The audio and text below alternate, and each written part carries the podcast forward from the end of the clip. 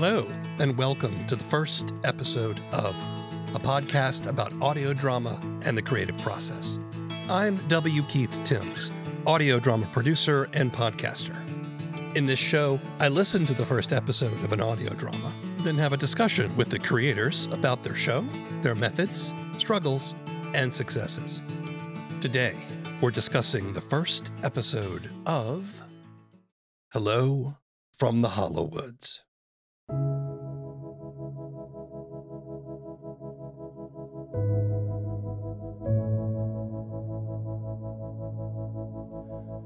Darker than your dreams, and farther north than you remember, there is a forest where life and death meet. Ladies, gentlemen, and indescribable beings, I have not interrupted your nightmares before. I am the one who watches when you think no one is watching. I am in the shadow under your bed, and I know each skeleton in your closet. You have so many skeletons in your closet. I see where you have been and who you used to be, but I do not know where you are going. Where are you going? I am a guardian of all who dream. I am 100 eyes in the dark. I am your loyal host, Nickignick, for the first and certainly not the last time bidding you hello from the Hallowoods. Created by William A. Wellman, Hello from the Hallowoods is a queer fiction podcast where a cosmic narrator follows the increasingly connected residents of the forest at the end of the world. While there are elements of horror in these tales, the story is often told in a meditative and poetic way. Wellman writes storylines that often seem unrelated, but over time, these threads come back together to show the interconnectedness of the residents of this supernatural post apocalypse. The first episode, Keys, mostly focuses on the introduction of Diggory Graves, a Frankenstein's monster who is searching for their purpose, and their encounter with a ghost bound to a haunted piano. There are also tales of Jonah, who is trapped in a flood, and Riot, who is captured by a being of musical instruments. All of these stories are related to us by Nickignick, a godlike being voiced by Wellman. I spoke to William remotely from their home. Tell me a little bit about yourself as an artist and a creative person. I think I've always been interested in writing from a young age, but I'd kind of fallen out of that for a while. I went through a stage of different uh, sort of creative phases where it was like, well, maybe writing would be too out there, but maybe like architecture would still be something creative I could do in the real world. And maybe, oh, maybe not architecture, but maybe I could do this other thing. Uh, I got really interested in animation for a while and eventually found my way falling into a business marketing degree. And in some dark alternate universe, I probably am still a, a business marketer to this day. However, uh, as I was getting towards the end of that degree, I had been realizing all throughout that this was about the last thing I wanted to do. Mm. Like everything that a business marketer does, and especially when it comes to like marketing for like big corporations, um, is really to just kind of like ensure that these kind of like institutions stay uh, kind of profitable and to do that like as subversively as possible you know uh, the ideal thing for a marketer is that like you don't realize that you're being marketed to. You just mm. sort of have it as an integrated part of your daily experience. And all this was really not sitting right with me. So as i was getting out of school um, i resolved like okay I think what I would like to do is actually go revisit my writing dreams. You know, I have this new interest in horror. Um, I have this new interest in like sort of queer issues and queer representation. I would really like to kind of do something that would merge those two categories or kind of sit at the intersection of that. And so, from those kind of thoughts, uh, I started germinating this idea about a story where you know, it would be sort of a, a post apocalyptic setting where we've seen the effects of climate change, we've seen the effects of sort of super capitalism, and that could kind of sit as an intersection of queer issues and sort of age old horror tropes. and kind of explore some stories in that space. And so, really, that's where sort of the seed for Hello from the Hallowoods came from. And as for many podcasters, when COVID ended up hitting uh, in 2020, that suddenly became a window where I had a lot of like extra quiet space to kind of develop this story and actually get the podcast on the road. So it was Halloween of 2020 that uh, Hello from the Hallowoods episode one debuted. And then we've been sort of rolling weekly uh, ever since. You know, that was my first big audio project. That was my first sort of writing project outside of a couple of short stories I'd gotten published. And so it was really like sort of a step into the unknown, wondering if anyone would actually resonate with that story, whether anyone was thinking about these things in this way. And since then, I've been pleased to find that there are at least a couple people that, you know, have kind of responded to the story. And they're the ones who keep tuning in. Did you do any kind of artistic stuff when you were younger, maybe before school? I've always, I think, even when I was focusing on, uh, you know, business school, like in the margins, I'd be doodling these characters that would someday end up in Hello from the Hallowoods. You know, I've always had an interest in drawing, in writing, and I think it's taken a lot of practice on those fronts to end up being able to do any of those, I think, halfway competently. But, you know, the interest has always been there. And then I think as I've started to take having a creative career more seriously, I've been able to sort of start honing those skills and look for ways to like actively improve them rather than just as a hobby.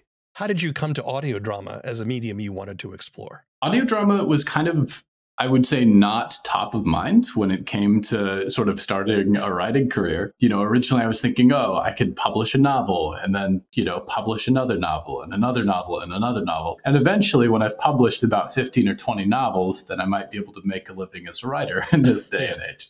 But then it was like, well, I'm not sure if I want to wait until I'm halfway through my life to like be making a career out of writing. I'm not sure I want to spend like the next 20 years in this marketing job until then. So that came around to figuring out okay, what else could I do to present a story that would allow the audience to get kind of engaged with it um, and that would allow it to kind of go out there to the world. I tossed around a graphic novel, tossed around web comics, tossed around uh, like a series of lengthy blog posts, but eventually I circled back around to podcasting. And I hadn't listened to very many at that point. I had completed the entire like run, I think, of the first two Adventure Zone seasons, but I had never even at that point listened to like Welcome to Night Vale as I was like, okay, I think I should do a podcast route for this. So I started like actually listening to these other shows and starting to figure out, you know, okay, how have they done things? If I'm going to make a show like this, you know, what can I do for this project? And so you really didn't have any experience with audio drama going into this. So th- did you do this by yourself then? Absolutely. Uh, it is. It, it is to this day a one person operation. I would not necessarily, for like new podcasters out there, recommend that you go out and be like a sole proprietor for your show. I think also, like, and I didn't know this when I had started, but there is such a big community of fans around shows like the Magnus Archives, around shows like Welcome to Night Vale. I think I very easily, even back in 2020, could have like walked into Twitter or walked into the right Discord server and been like, hey, podcast fans, you know, half of you have unique skills and half of you want to like make a show of your own. Would anyone be interested in collaborating with me for like a three or four person team to make a show? And I think if I'd done that, you know, I probably would have been able to find some people who could have alleviated some of the burden in marketing or sound editing or writing or voice acting. Because I was the only podcaster I knew at the time, I ended up structuring Hello from the Hallowoods so that although it can occasionally have guest voices on, you know, most of the time it can run as sort of a single voice show with an amount of story that I can write, you know, from week to week. You said you had an interest in both horror stories and also into queer stories. Can you tell me about what draws you to those particular kinds of issues and themes? Uh, oddly enough, like kind of the interest in both uh, really kind of emerged around the same time.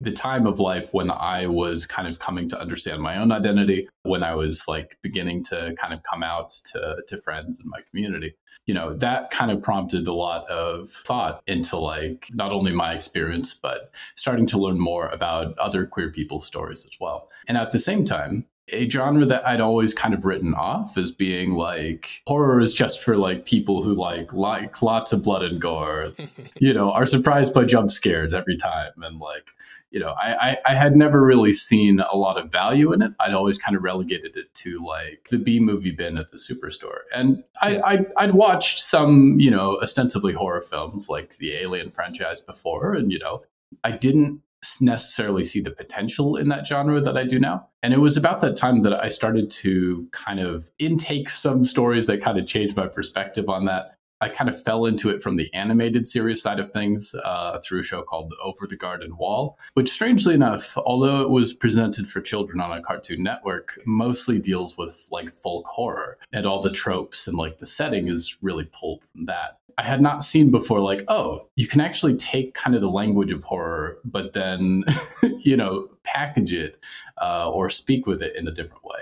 Horror can be a genre where you encounter a lot of metaphor and where you can talk about things that are difficult to talk about in the real world through the metaphor of that story and then kind of come out on the other side with something that i hope like outlives kind of the story itself. And so that struck me as like, ooh, I didn't see the potential here before for kind of writing stories that can use these elements of horror to tell stories about queerness and about queer representation and about how we grapple with these issues in life. What does queer fiction mean to you? Queer fiction, I would largely define as uh, fiction by creators that are queer. There, there, may not be like kind of a blanket uh, way to to define that per se. It became important at that time that like that was kind of the set of issues and that was kind of the set of experiences that I was talking about in these stories. And so it would be relatively easy, and I think many stories like have done quite well is to just have people who are queer inside your monster story, you know, running from the slasher like any other character. That I would I would say that's a story with representation. What I wanted to do from Hello from the Hallowoods was not just tell stories about monsters that queer people happen to be adjacent to, but specifically to tell stories about monsters that kind of incorporate themes and elements of queerness to hopefully tell stories through these old tropes in the horror genre and put a twist on them to like make people really like re-examine certain perspectives. Or kind of to uh, to address an issue in a way that people haven't seen before. Do you think there's something about the horror genre that plays well with queer writing or queer identities? I think it does, um, particularly because the horror genre can be a place, you know, often kind of like within the metaphor of the story, where we look at these dark, sort of real world issues and are able, I think, to kind of explore them in extremes or explore them in angles that we maybe couldn't in sort of a more literal story. But I would also say, like, even historically, um, a lot of the people that we would look to as sort of the founders of the horror genre were either queer or, you know, kind of ostensibly were. I, I find not only like, is there a good potential in just what you're able to do with the genre now, but I think the roots of that go back quite a long ways. it's been interesting to see in podcasting, especially, how creators have kind of gravitated to this specific genre. Potentially in the wake of shows like Welcome to Night Vale, that very early on were setting a bar for representation within the genre. And then I, you know, really, I think popularized probably over the course of 2020 and 2021 by the Magnus Archives, which, uh, you know, became a bit of a like internet sensation and really, I think, pulled in a wave of like sort of younger listeners as well. Yeah. Uh, horror often deals with like otherness. There is something outside of human experience or outside of accepted human behavior. And typically that's usually the monster that is given these qualities of otherness you know, a lot of Hello from the Hallowoods narratives kind of look like, oh, I am a you know, something with three eyes and 14 tentacles. Everyone that, you know, looks upon me falls into trembling and madness. How do I make any connections? Like, how do I still make a meaningful life? And, you know, is there any way for me to like reach out to other people and like be understood for who I am, which is not actively malicious, but it is three eyed and maddening. Yeah. Um, and so, you know, I, I found it kind of a wonderful space to explore with that little bit of empathy. Um, and kind of uh, take, I guess, a different look at a lot of these tropes that we've seen time and time again.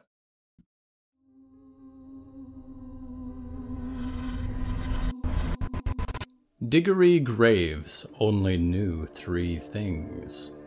The first was that their name was Diggory Graves.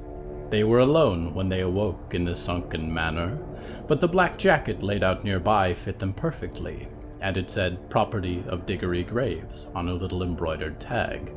The spikes on the shoulders looked as vicious as Diggory felt. The second was that they were dead. It had taken them some time to work that one out, but there were plenty of clues. The stitched up scars that ran across their waist, around their wrists, and up the back of their necks spoke to this, as did the lack of breathing or a pulse. They weren't sure how this left them able to stumble along in the bleary daylight, but they felt if they questioned it too much, they might unravel completely. The third was that they were looking for something, had it been days or months since they had first started their gloomy march across the bogs and pine barrens? They had encountered a shed with broken windows and an overturned car consumed by rust, but neither of these satiated the deep hunger that was consuming Diggory. Ahead, between the trees, Diggory caught a glimpse of a house and stopped in their tracks. Perhaps this was what they were looking for.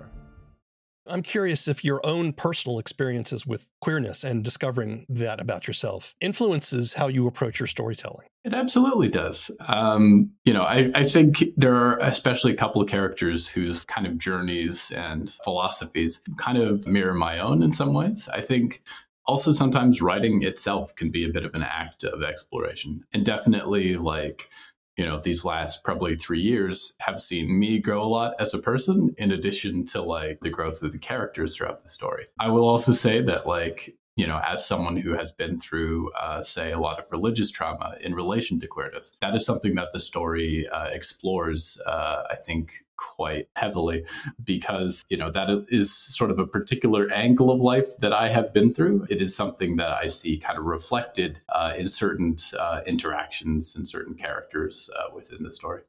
What is Hello from the Hallowoods in your own words? When you think about this show, what do you think about? I think of a marketing problem because Hello from the Hallowoods has been such a difficult show to really like pin down to a, a nifty elevator pitch. And I'm just tickled every time to see that fans also struggle to like capture exactly what the show is. But that said, if I was going to try, I would say that Hello from the Hallowoods, broadly speaking, it's a show set in about 2051 a bit after the apocalypse, actually a long way after the apocalypse, and in a world where uh, there's kind of a, a, supernatural element that sort of changes life. It leaked out of the oceans when the glacier ice melted, and it has kind of added a lot of like supernatural elements to this world. Within this world, we find a lot of different, largely queer characters of various walks of life. Some of them are Frankenstein's monsters, some of them are ghosts, some of them are sort of human, like zombie apocalypse survivors,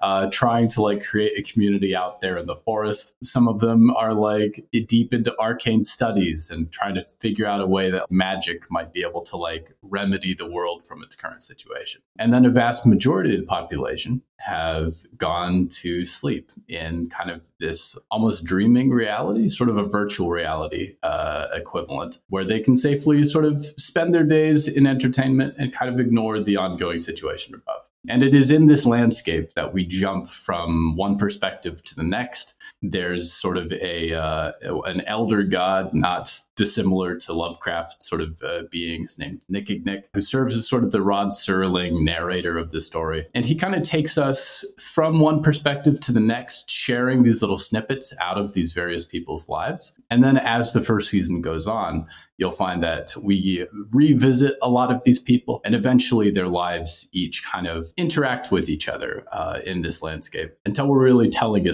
very large story about like a good probably 20 or 30 people kind of the like elaborate story frame that I have is that, you know, if you are dreaming in the world of Hello from the Hallowoods, this is what that nightmare god Nickignick is kind of like putting into your dreams. But his sort of progress in doing that and his little status updates and his asides and his like you know sort of world events so to speak are interrupted about once an episode by someone else who is using dream as an advertising platform and that would be a character named uh, lady ethel mallory uh, who works for sort of a mega corporation here at the botulus corporation maker of the dreaming box your comfort is our dream.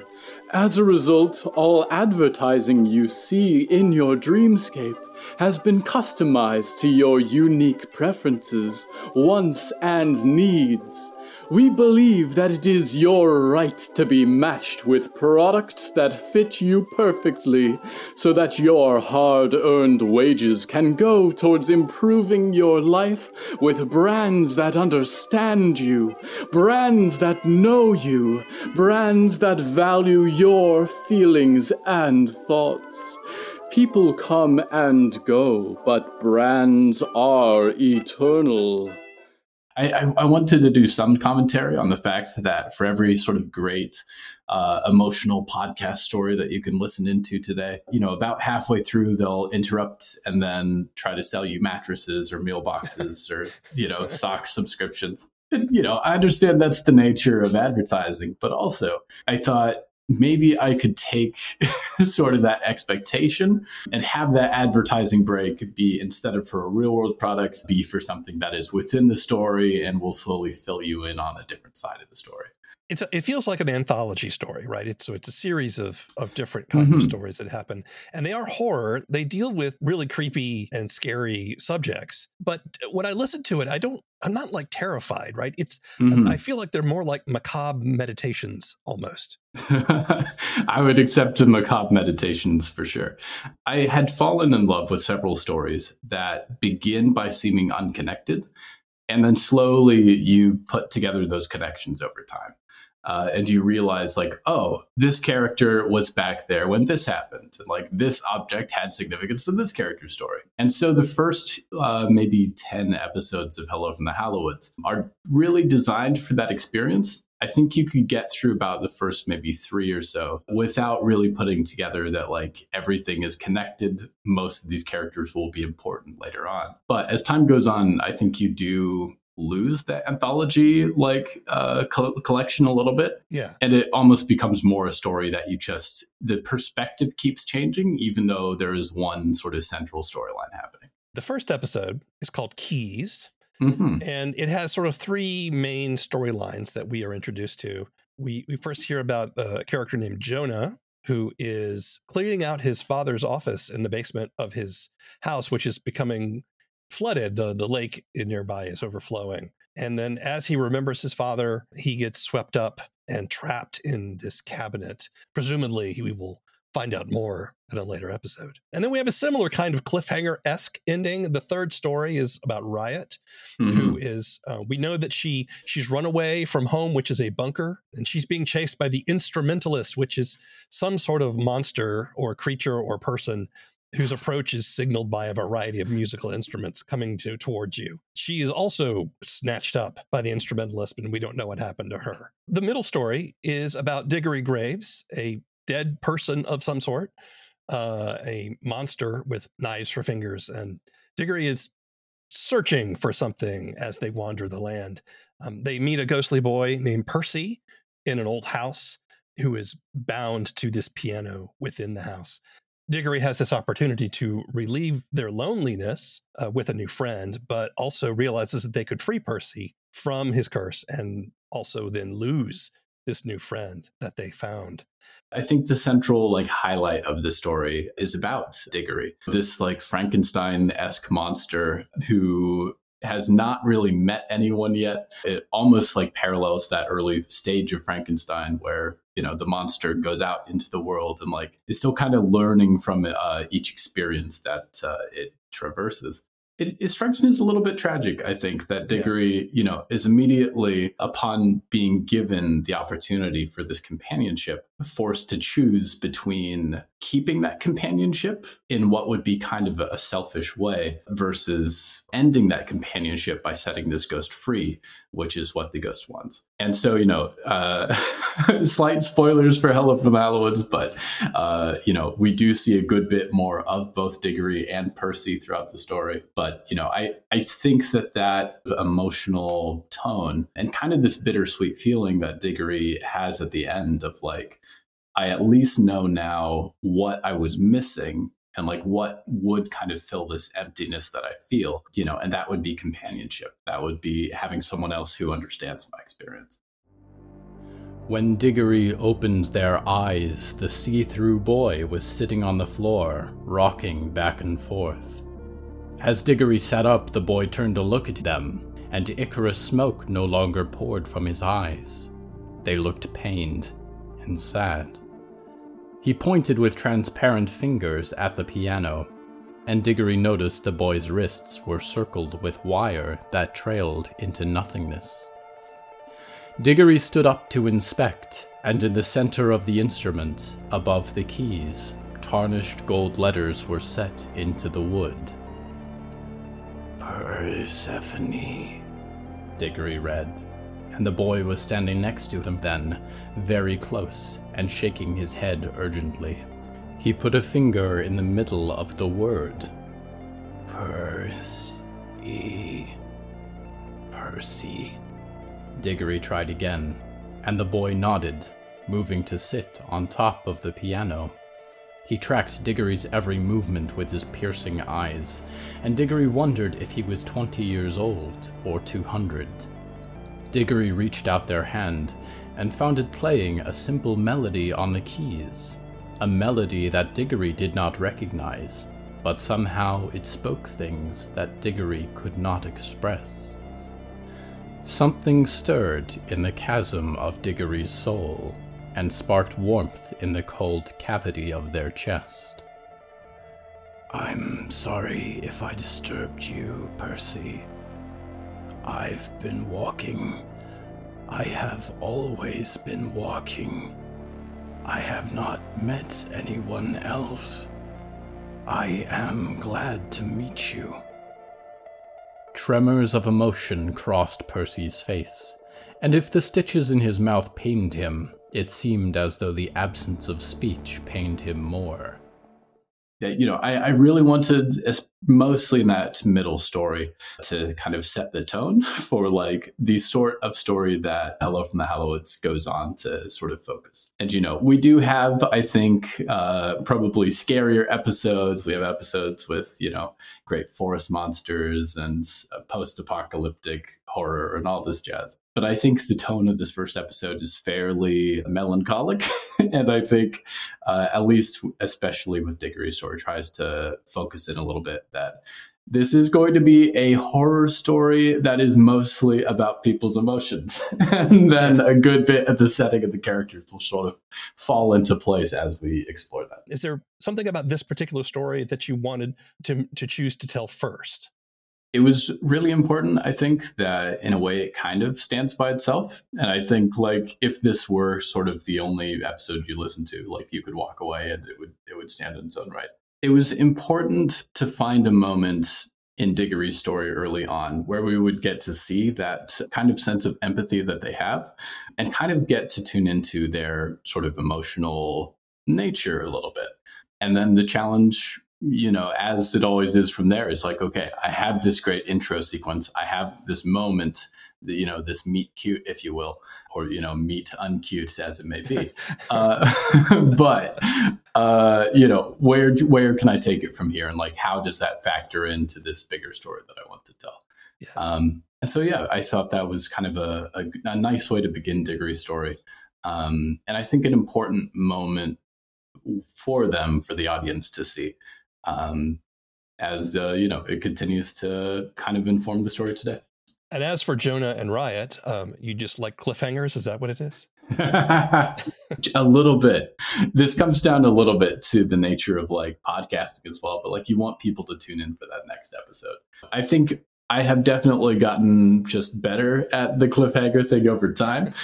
I think the best way to get someone tuning in now is not necessarily just a cliffhanger where it's like, oh no, they fell into a cabinet and you don't know what's happened to them.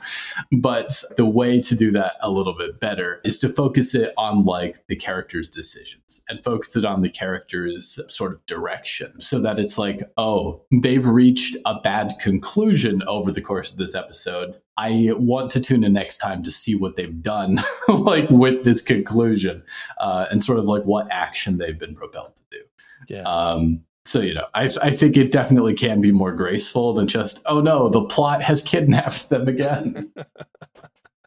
so, what do you struggle with? You know, there's a couple of things. A, I set out from the onset to make this a weekly show. And what that means is that outside of like a couple of weeks, I don't have any like quiet weeks on this show. Every episode needs to be able to be written, typed up, recorded, edited within like one week turnaround, which means that really this show has been sort of a, a constant part of my life for these last two and a half years of production. Do you ever think about going to like every two weeks, give yourself a little break? I don't think so. I think at least for this show in particular, like that weekly release and the fact that the payoff for all these cliffhangers and all these continuations to the story uh, is only a week away. That's a part of the audience experience that was high priority for this project. And likewise, you know, there's a number of fans out there who are like, oh, yeah, this is the highlight of my week. Like, I get up at like 5 a.m. to go listen to this new episode when it drops. That kind of enthusiasm, like, is something I want to nurture,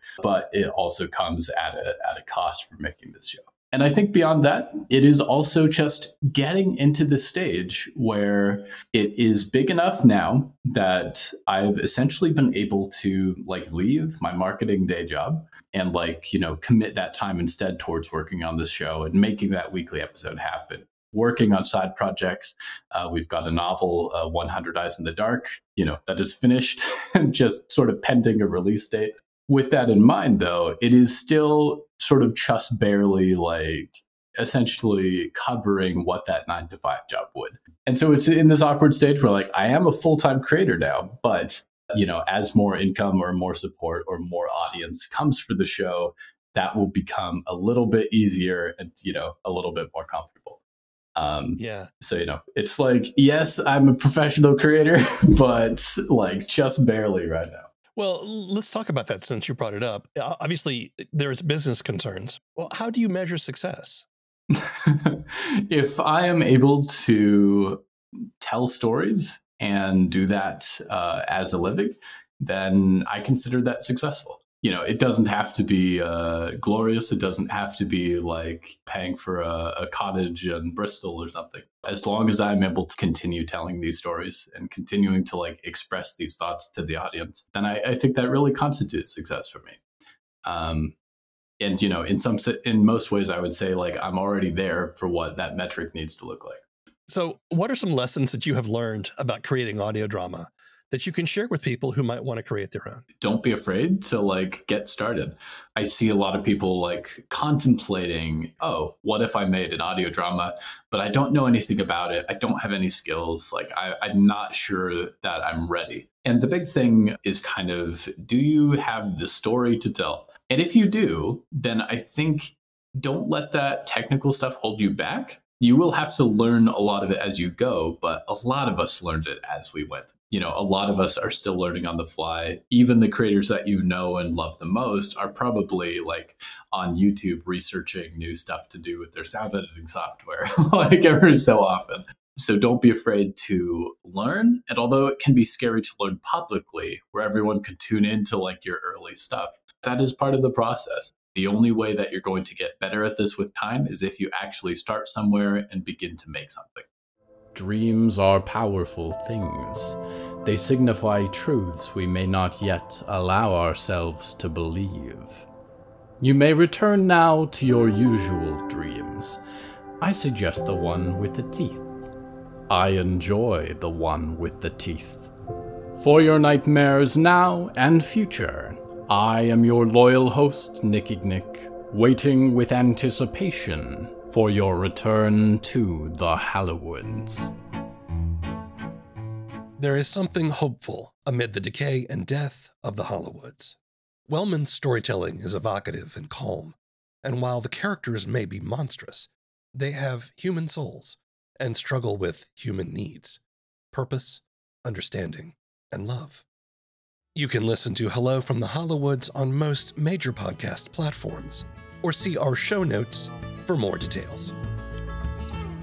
The first episode of is written and produced by W. Keith Timms. All the opinions expressed in this show belong to the people who expressed them, and not necessarily to anyone else.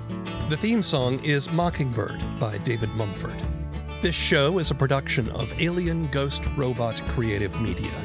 If you want more information, want to sign up for our newsletter, or are an audio drama creator and would like to be on the show, visit our website at thefirstepisodeof.com. We're happy to be a part of the Audio Drama Lab, a Discord based resource for audio drama development and networking. Check it out at audiodramalab.com. Keep telling stories. It's the only way we're going to get out of this mess. Until next time.